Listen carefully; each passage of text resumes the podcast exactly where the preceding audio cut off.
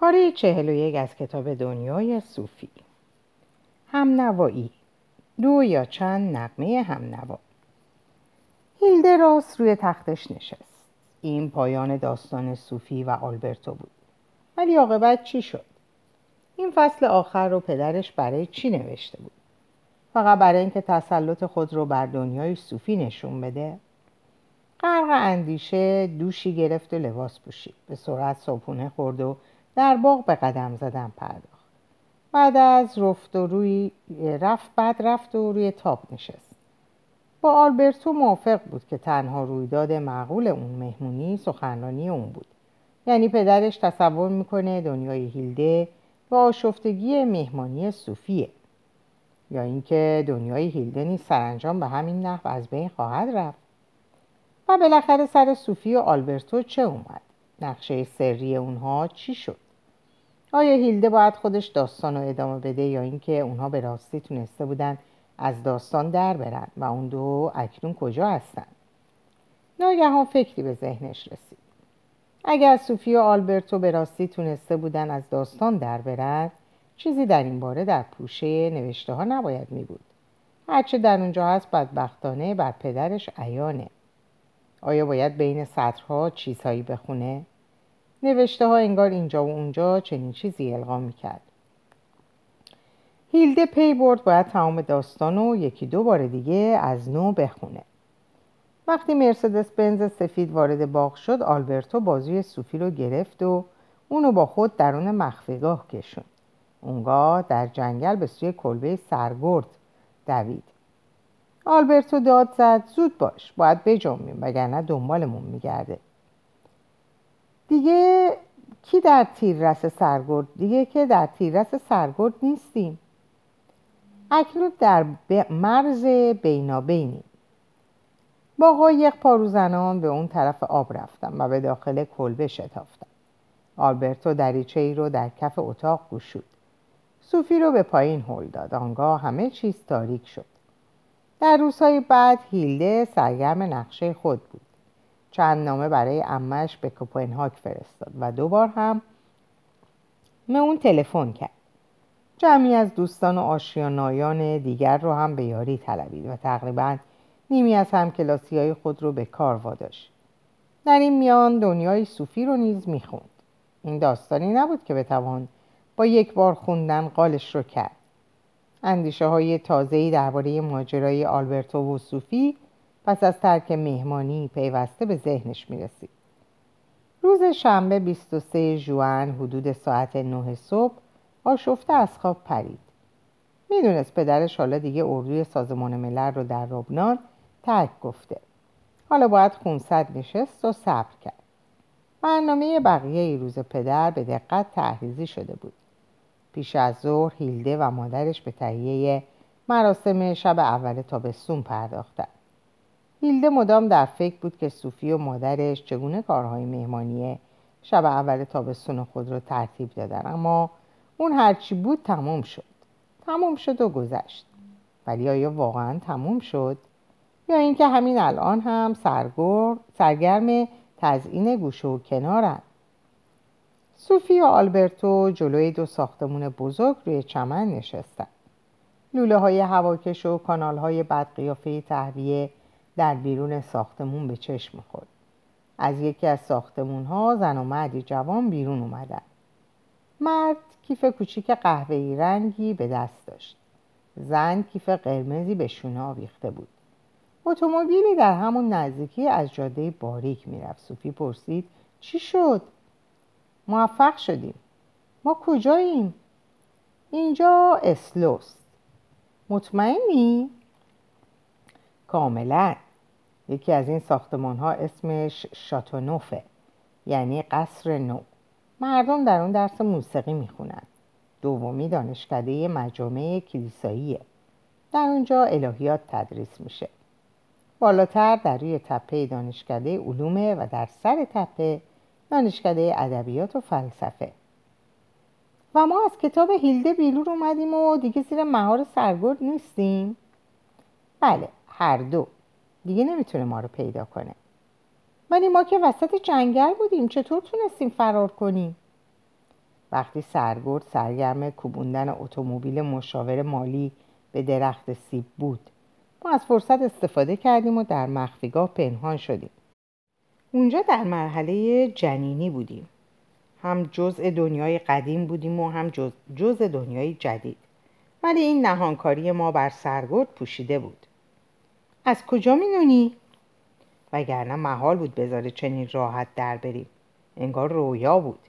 البته این امکان نیست همیشه هست که شاید هم خودش در این کار دست داشت. منظورت چیه؟ اون بود که مرسدس بنز رو روشن کرد و به حرکت در آورد. شاید حواسش همه اونجا بود و چشم از ما برداشت. شاید پس از اون همه ماجرا کاملا فرسوده بود. زن و مرد جوان اکنون به چند متری اونها رسیده بودند. صوفی از اینکه با مردی مسنتر از خود روی چمن نشسته بود احساس کمی احساس ناراحتی می‌کرد. ولی در ضمن دلش می‌خواست تایید حرف آلبرتو رو از ذهن دیگری هم بشنوه.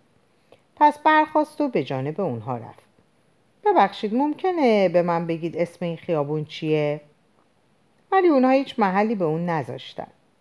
صوفی براشفته گفت جواب مردم رو ندادن بیادبی نیست؟ مرد جوان ظاهرا سخت سرگرم توضیح دادن چیزی به یار خود بود.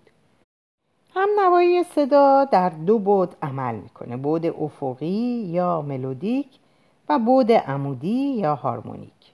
همواره دو یا چند نقمه هم نوا به گوش می‌رسه. ببخشید حرفتون رو قطع می‌کنم ولی نواها در هم میآمیزند و تا حد امکان مستقل از یکدیگر شکل مییابند ولی باید هماهنگ باشند. این در حقیقت یعنی نوت در برابر نوت. چه بی تربیت؟ انگار هم کورن هم کرد صوفی جلوی اونها ایستاد و راهشون بست و برای بار سوم سوال خود رو تکرار کرد. اونا خیلی راحت از کنارش گذشتن. زن گفت مثل اینکه می‌خواد باد بیاد. صوفی به شتاب پیش آلبرتو برگشت. درمانده گفت اونا صدای منو نمیشنون. و همین که اینو گفت به یاد خوابش درباره هیلده و گردنبند طلایی افتاد.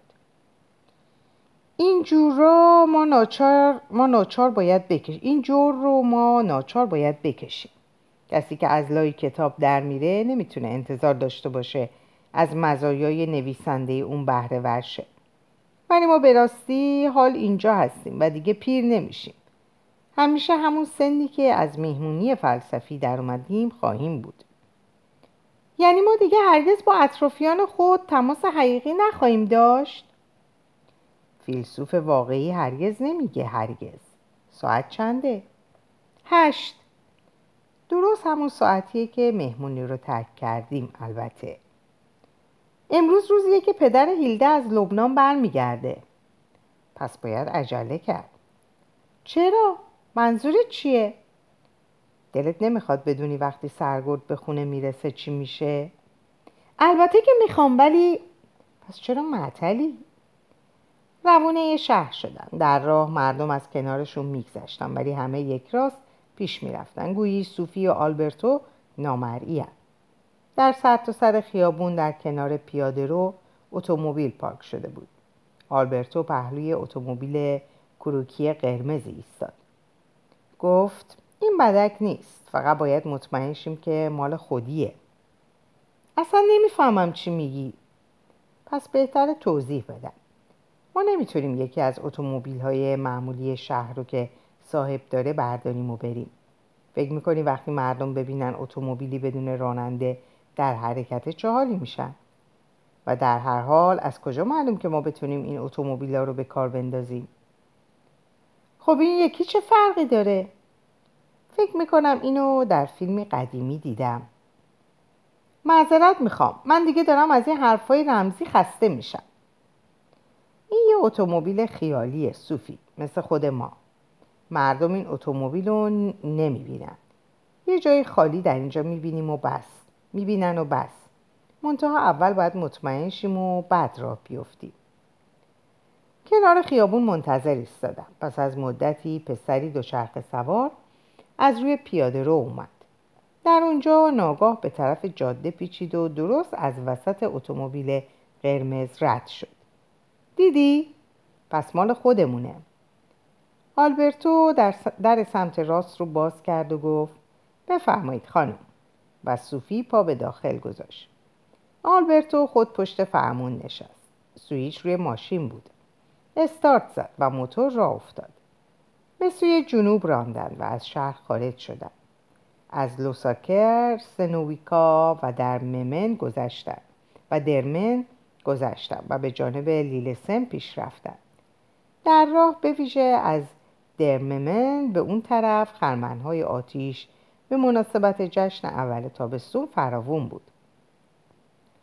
شب اول تابستون صوفی قشنگ نیست؟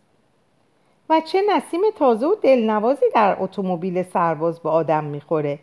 ولی آیا واقعا کسی ما رو نمی‌بینه؟ به جز افراد همنای خودمون شاید به بعضی از اونها بر بخوریم ساعت چنده؟ هشت و نیم. باید چند جا میون بر بزنیم. نمی‌تونیم همینطور پشت سر این کامیون بمونیم. فرمون چرخوند وارد گندمزاری بزرگ شد.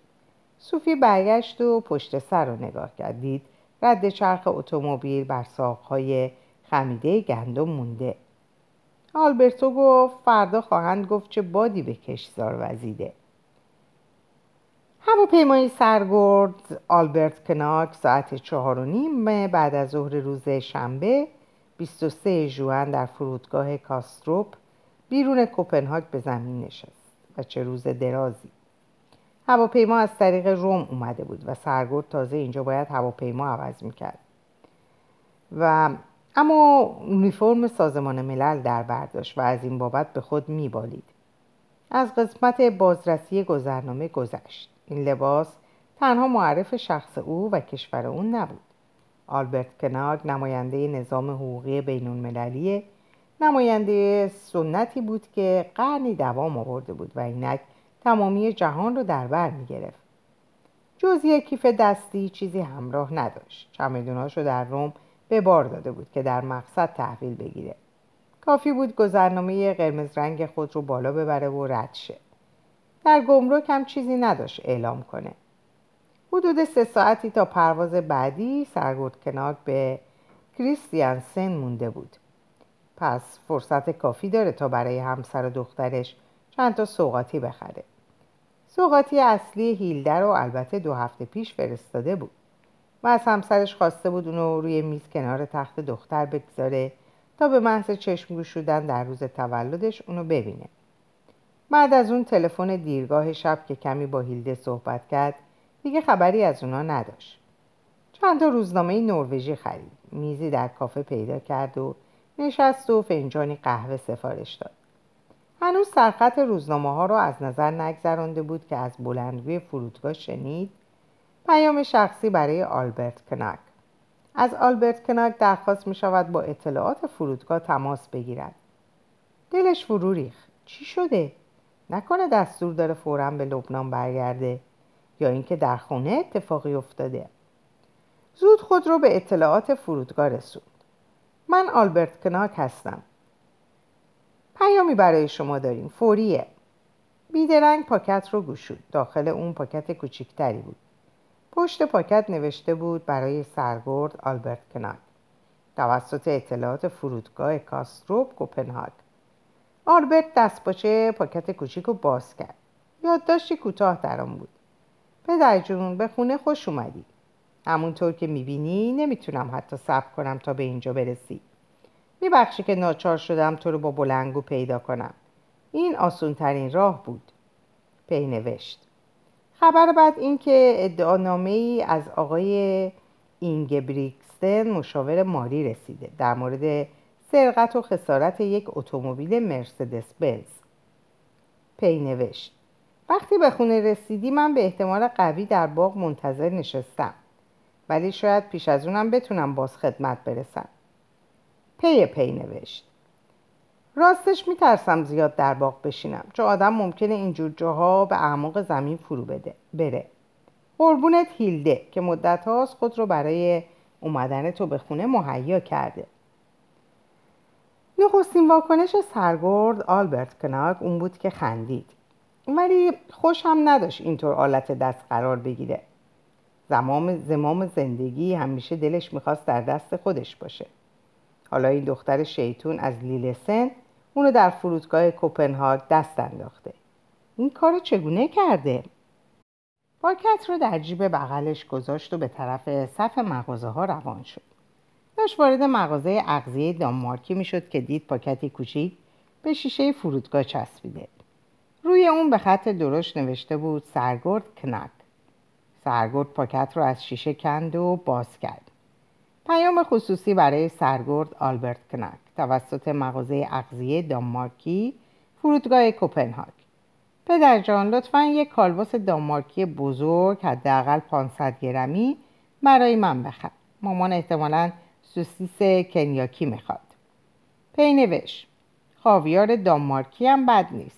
قربونت هیلده. آلبرت برگشت پشت سرش رو نگاه کرد. دختر شاید اومده اینجا؟ یعنی زنش دختر پیشواز اون به کوپنهاگ فرستاده؟ خط که خط خود هیلده است. ناگهان ناظر سازمان ملل احساس کرد خود تحت نظارته. مثل این بود که کسی داره از دور کارای اونو کنترل می‌کنه. احساس عروسکی در چنگ کودکی به اون دست داد.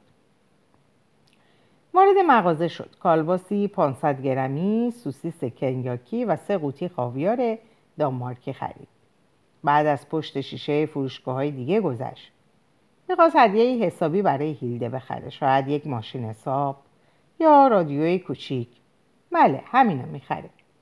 به فروشگاه لوازم برقی که رسید دید اونجا هم پاکتی به شیشه پنجره چسبیده. روی این یکی نوشته بود برای سرگرد آلبرت کنات توسط جالبترین مغازه فرودگاه کاستروپ. داخل پاکت یادداشت زیر بود. پدرجون صوفی سلام میرسونه و از رادیو تلویزیون دستی که برای روز تولدش از پدر بسیار سخاوت پدر بسیار سخاوتمند خود دریافت داشت سپاسگزاری می‌کنه. هدیه معرکی بود اما حیف که چشمبندی بود. هرچند باید اعتراف کنم که منم مثل صوفی از این چشمبندی ها خوشم میاد. پی نمی‌دونم هنوز به فروشگاه اغذیه دانمارکی سر زدی یا نه چون پیام های دیگه ای اونجا و نیز در فروشگاه مشروبات و دخانیات بیمالیات در انتظار توست. پی پی نوشت. من برای تولدم مقداری پول گیر آوردم. بنابراین می‌تونم حدود 350 کرون از بهای تلویزیون دستی رو خودم بپردازم. قربونت هیلده که از هم اکنون شکم بوغلمون شب عید رو انباشته و سالاد مخصوص رو تهیه کرده. قیمت تلویزیون دستی 985 کرون دانمارکی بود. این مانعی نداشت اما این دستورات چپ و راست و جنگولک بازی های دخترش داشت آلبرت کناک رو از کوره به در می‌کرد. یعنی دخترک همینجاست نه؟ از این پس هر قدمی که برمیداشت به اطراف خود مینگریست و مترسد بود احساس می‌کرد رفتارش هم مثل جاسوسا و هم عروسک هاست. حقوق اساسی بشر رو از اون گرفته بودن. خواهی نخواهی به فروشگاه بیماریات رفت. اونجا هم پاکت دیگه به نام اون آویخته بود. سراسر فرودگاه بازی کامپیوتری شده بود و اون بازیچه اون. پیام خون. سرگرد کنک توسط فروشگاه بیمالیات کاسترو. از اینجا چیزی لازم ندارم. جز یک بسته پاستیل و مقداری شکلات. یادت باشه که اینا در نروژ بسیار گرونتره. می‌دونی که مامان کامپاری خیلی دوست داره. پی نوشت. در طول راه هم باید مدام گوش به زنگ باشی. مبادا پیامی رو از دست بدی. قربونت دختر بی اندازه تعلیم پذیرت هیلده. سرگرد آهی از روی نومیدی کشید. با این وصف رفت داخل فروشگاه و طبق دستور خرید کرد. حالا با سه کیسه پلاستیکی و کیف دستی خود راه افتاد به طرف خروجی 28 که منتظر پروازش بشینه و در ضمن خود را از شر پیغام های بیشتر خلاص کنه. اما در کنار خروجی 28 چشمش به پاکت سفید دیگه ای افتاد که به ستون نوار چسب شده بود. برای سرگرد کنارک توسط خروجی 28 فرودگاه کاستروب این هم به خط هیلده بود ولی شماره خروجی رو انگار کس دیگه ای نوشته بود. راحت نمی‌شد تشخیص داد. چند حرف و شماره بود و مقایسه دشوار. پیغامو برداشت. این فقط می‌گفت دیگه چیزی نمونده. روی یک صندلی کنار دیوار خود رو جا داد. خریدهاش رو روی زانوش گذاشت. سیخ نشست و چشم به جلو دوخت. سرگرد متکبر مانند کودکی شده بود که بار نخست تنها سفر می‌کنه. می‌خواست چنانچه هیلده اونجا باشه زودتر مچشو بگیره و نظر دختر اونو بپاد. مسافران یکی یکی با دلهوره مینگریست. احساس افراد مخالف دولت رو داشت. احساس کرد کسی که دائم احساس کسی که دائم تحت نظره. عاقبت به مسافران گفتن سوار هواپیما شد. نفس راحتی کشید. آخر از همه سوار شد. وقتی کارت پرواز رو تحویل می‌داد باز دید پاکتی برای اون به میز بازرسی چسبیده. توند اونو از جا کند سوفی و آلبرتو از برویک گذشتن. کمی بعد از کوویور هم رد شدن. صوفی گفت چرا انقدر تون میرونی؟ ساعت نزدیک نهه. هواپیمای سرگرد به زودی در کیویک به زمین میشینه. نترس کسی ما رو برای سرعت نمی‌گیره. ولی ممکنه با اتومبیل دیگه ای تصادف کنیم اگه اتومبیل معمولی باشه اشکال نداره ولی اگر از خودمون باشه اون وقت چی؟ اون وقت باید خیلی مراقب بود. مگه ندید که از پهلوی اتومبیل بتمن گذشتیم؟ نه. در وستول پارک کرده بود. ولی از این اتوبوس سبقت نمیشه گرفت. هر دو طرفمون جنگل, پر... جنگل پرپشته. اشکال نداره صوفی چرا متوجه نیستی؟ اینو گفت و پیچید داخل جنگل و یک راست از لای درختان پیش روند. صوفی نفسش بند اومده بود. زهر ترک شدم. ما اگر از وسط دیوار آجوری هم بریم هیچ اتفاقی نمیافته. پس ما در مقایسه با اطرافمون حکم هوا داریم. نه درست برعکس. چیزای اطرافه که برای ما حکم هوا داره. من که نمی‌فهمم. پس خوب گوش کن. مردم به غلط تصور می‌کنن روح همچون بخاره در حالی که روح از یخ هم جامدتره. اینو نمی‌دونستم. حالا قصه ای برات میگم. یکی بود یکی نبود. مردی بود که به وجود فرشتگان اعتقاد نداشت. روزی در جنگل کار می‌کرد. فرشته پیش اون اومد. خب مدتی با هم قدم زدن. آنگاه مرد برگشت و به فرشته گفت بسیار خوب. حال قبول دارم که فرشته هست اما شما هستی حقیقی همانند ما ندارید. فرشته پرسید منظور از این حرف چیه؟ مرد جواب داد وقتی به اون قطع سنگ بزرگ رسیدیم من ناچار بودم اونو دور بزنم ولی دیدم تو صاف از میون اون گذشتی وقتی به تنه درختی رسیدیم که سر راهمون افتاده بود من ناچار بودم از روی اون خیز بردارم ولی تو یک راست از وسطش رد شدی فرشته سخت تعجب, شد. تعجب متعجب شد و گفت ما در کنار مرداب که قدم می‌زدیم به مه برمیخوردیم یادت هست؟ ولی هر دو مستقیم از میون اون گذشتیم چون من و تو هر دو از مه جامدتریم آه ما هم همین حال حال رو داریم. صوفی روح می‌تونه از در فولادی نیز رد بشه. چیزهای روحی رو تانک و بمب هم نمی‌تونن در هم بشکنن. چه خوب! دیگه چیزی نمونده برسیم به ریسور. نزدیک یک ساعت پیش از کلبه سرگرد در اومدیم. چقدر دلم فنجونی قهوه می‌خواد. از شنلت گذشتن و به فینه که رسیدن کافه دست چپ جاده بود.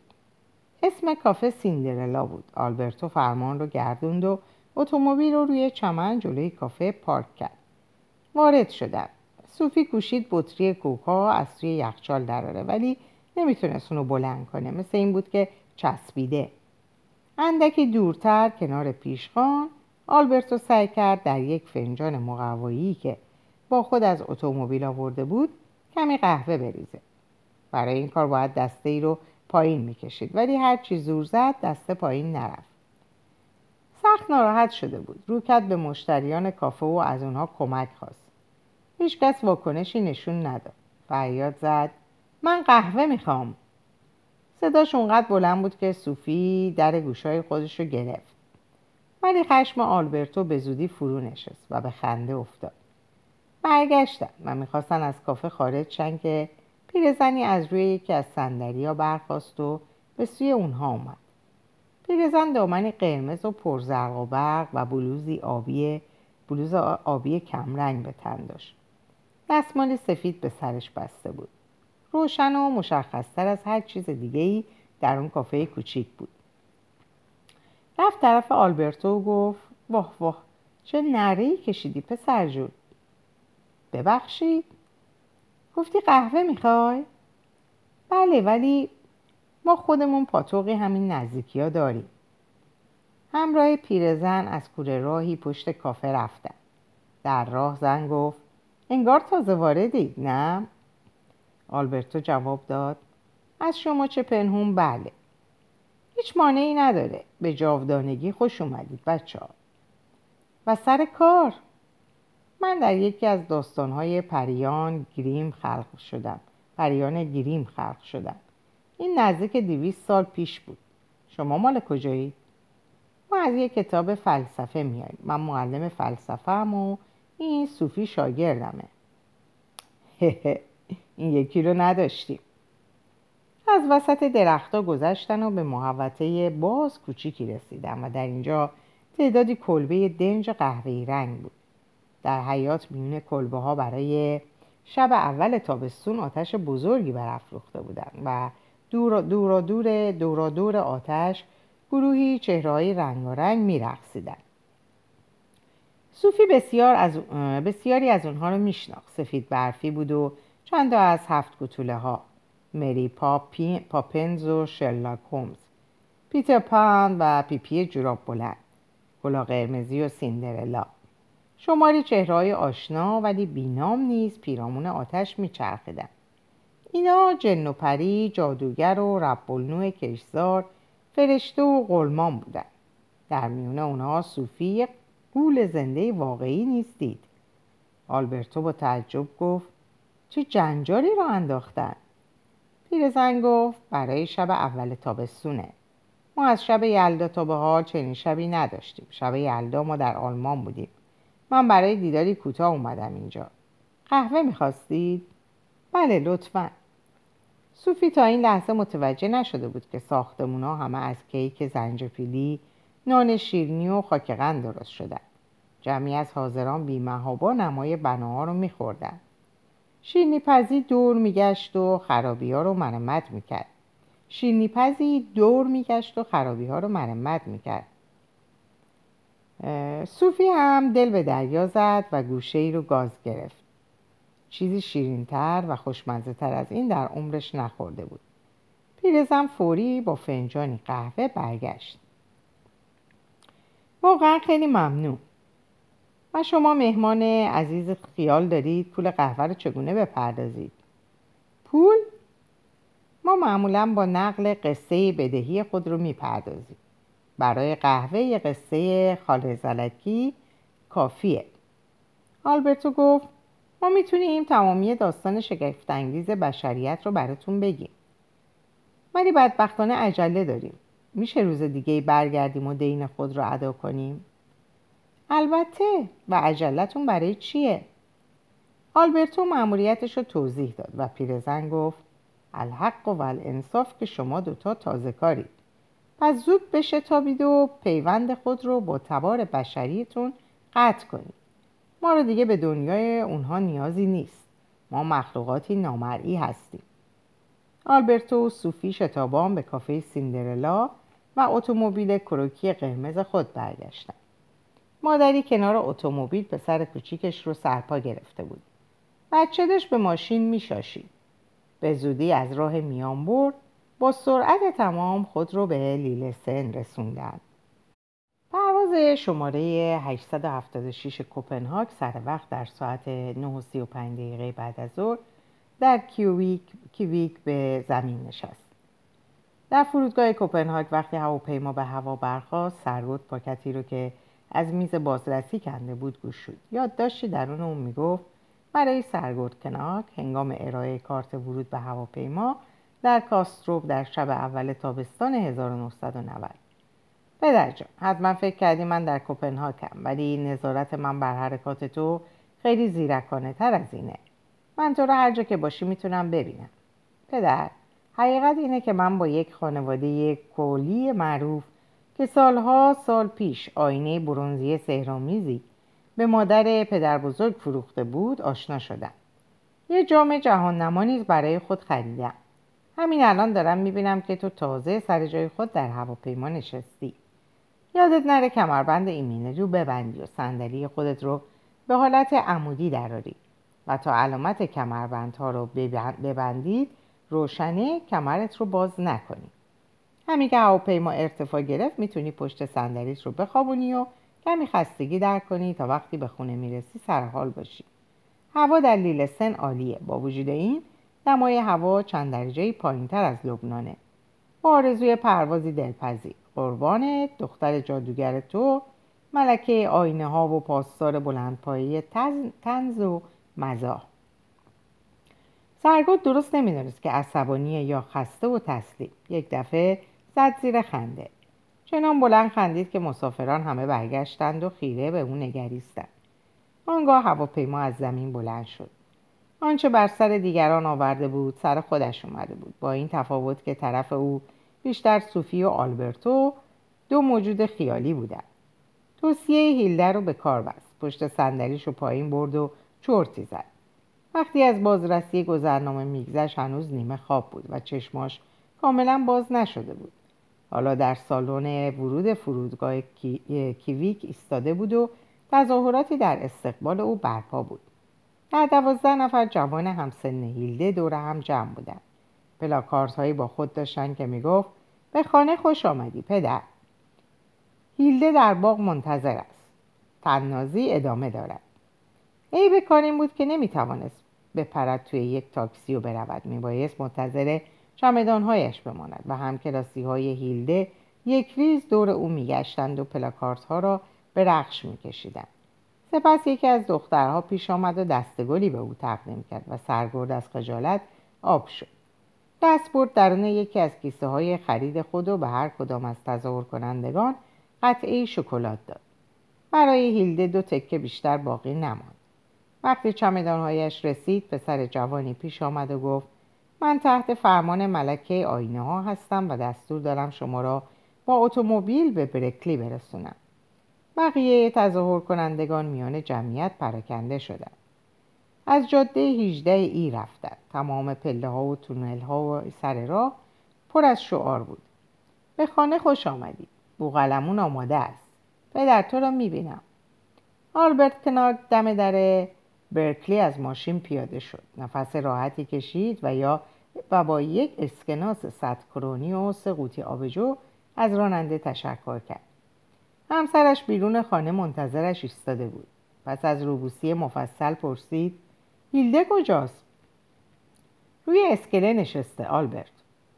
آلبرتو و صوفی اتومبیل کروکی قرمز را در میدان لیلسن برابر هتل نروژ نگه داشتند.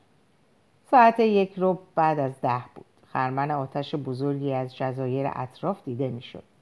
صوفی پرسید برکلی رو چطور پیدا کنیم؟ باید دنبالش بگردیم. نقاشی روی دیوار کلبه سرگرد که یادته. پس عجله کنیم. دلم می‌خواد ما پیش از اون برسیم. از مقداری جاده فرعی و پستی بلندی های کوهستانی گذشتم. یه نشونه خوب این بود که برکلی کنار آب قرار داره. ناگهان صوفی فریاد کشید. اونجاست. پیداش کردیم. فکر می‌کنم حق با تو باشه ولی اینطور بلند داد نزن. کسی که صدای ما رو نمیشنوه؟ صوفی عزیزم پس از اون همه درس فلسفه باز می‌بینم در قضاوت عجله می‌کنی. خیلی متاسفم. بله ولی از کجا معلوم که این اطراف پر از جن و قول و پری نباشه؟ ببخشید. از میانه در بسته باغ با اتومبیل رد شدن از راه سنگفرش به جلوی ساختمون خونه اومدن. آلبرتو اتومبیل رو روی چمن کنار تاپ نگه داشت. کمی پایین تر میزی برای سه نفر در باغ چیده شده بود. صوفی آهسته گفت هیلده رو دیدم روی اسکله نشسته. درست همونطوری که اونو در خواب دیده بودم. متوجه باغ اونها متوجه باغ اونها چقدر شبیه باغ خودتون در کوچه کلووره؟ آره راست میگی. همون تاب و چیزایی دیگه. می‌تونم برم پیش هیلده. البته من همینجا میمونم. صوفی دوان دوان به اسکله رفت. چیزی نمونده بود سکندری بخوره و بیفته روی دخترک. معدب کنارش نشست. هیلده به بیکار نشسته بود. با تناب قایق بازی می‌کرد. تکه کاغذی در دست چپش بود. معلوم بود چشم کسیه. هی به ساعتش نگاه می‌کرد. صوفی پیش خود اندیشید. خیلی خوشگله. موهای بور مجعد و چشمای سبز داشت. پیراهن تابستونی زرد رنگی پوشیده بود. کمی شکل یوانا بود. با اون که می‌دونست فایده نداره سعی کرد با اون صحبت کنه. هیلده صوفیه. هیلده هیچ عکس نشون نداد. صوفی کنار دختر زانو زد و در گوش اون فریاد کشید. هیلده صدامو میشنوی؟ یا تو هم کراکوری هیلده چشماشو انگار کمی بازتر کرد. یا نکرد. از قیافش پیدا نبود که چیزی ولو خفیف شنیده باشه. هیلده به اطراف نگاه کرد. بعد سرگرد و یک راست در چشمای صوفی نگریست.